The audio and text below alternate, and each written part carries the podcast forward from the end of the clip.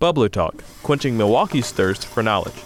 I'm WUWM's Eddie Morales. Comic books have a long history in America, entertaining readers decades before popular characters like Batman first appeared in 1939. And comic book stores in Milwaukee have a history of their own, which is why Bubbler Talk question asker Conor Byrne wanted to know which comic store was the first in Milwaukee and how involved were the city's local comics artists or writers? So Byrne and I investigated by going to the Toy Dimension, a collectibles and comic shop on 60th and North Avenue.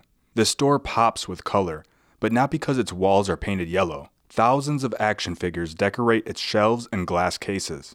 Henry Smith is the owner at the Toy Dimension. Smith tells us about a comics and memorabilia store called Good Old Days on 27th and State. He says that's where the people gathered who would eventually grow the comic scene in Milwaukee that's where all the guys who were into into collecting comics and actually some of the guys that got into the field kind of hung out there.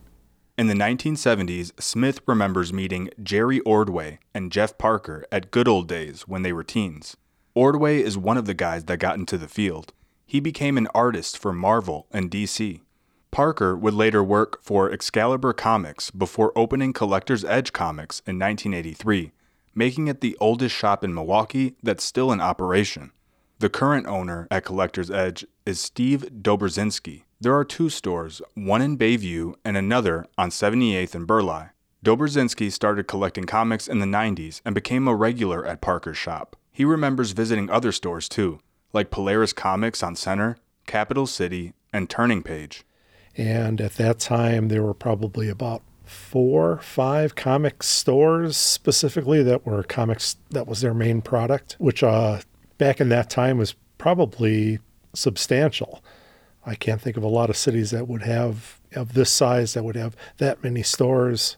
As Dobrzinski's passion for collecting grew, so did his friendship with Parker. But in 1999, Parker was diagnosed with cancer. And after a while, he ended up getting sick and uh, the store was going to close, and I didn't want that to happen. So I was in the insurance business, sold my insurance business, and bought the comic book store, and the rest is history. Back at the Toy Dimension, question asker Byrne asks Smith about a Milwaukee based team of superheroes.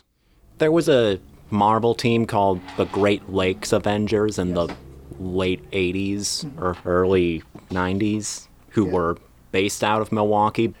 If memory serves, I, I think John Byrne had created those characters. Yeah.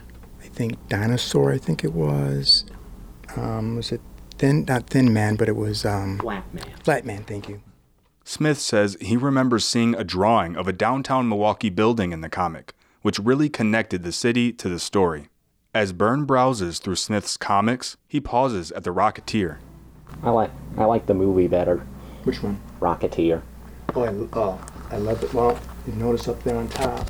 Oh, the helmet. Yeah, awesome. right next to it. Yeah. I collect anything I can get my hands on from The Rocketeer. One of my all-time favorite movies. Yeah, it's a great movie. Smith and Dobrzynski say their stories attract comic collectors and newcomers. Their shops also serve as hubs, like good old days, where fans of the hobby like Byrne can meet and maybe even get inspired to work in the industry. Eddie Morales, 89.7, WUWM, Milwaukee's NPR.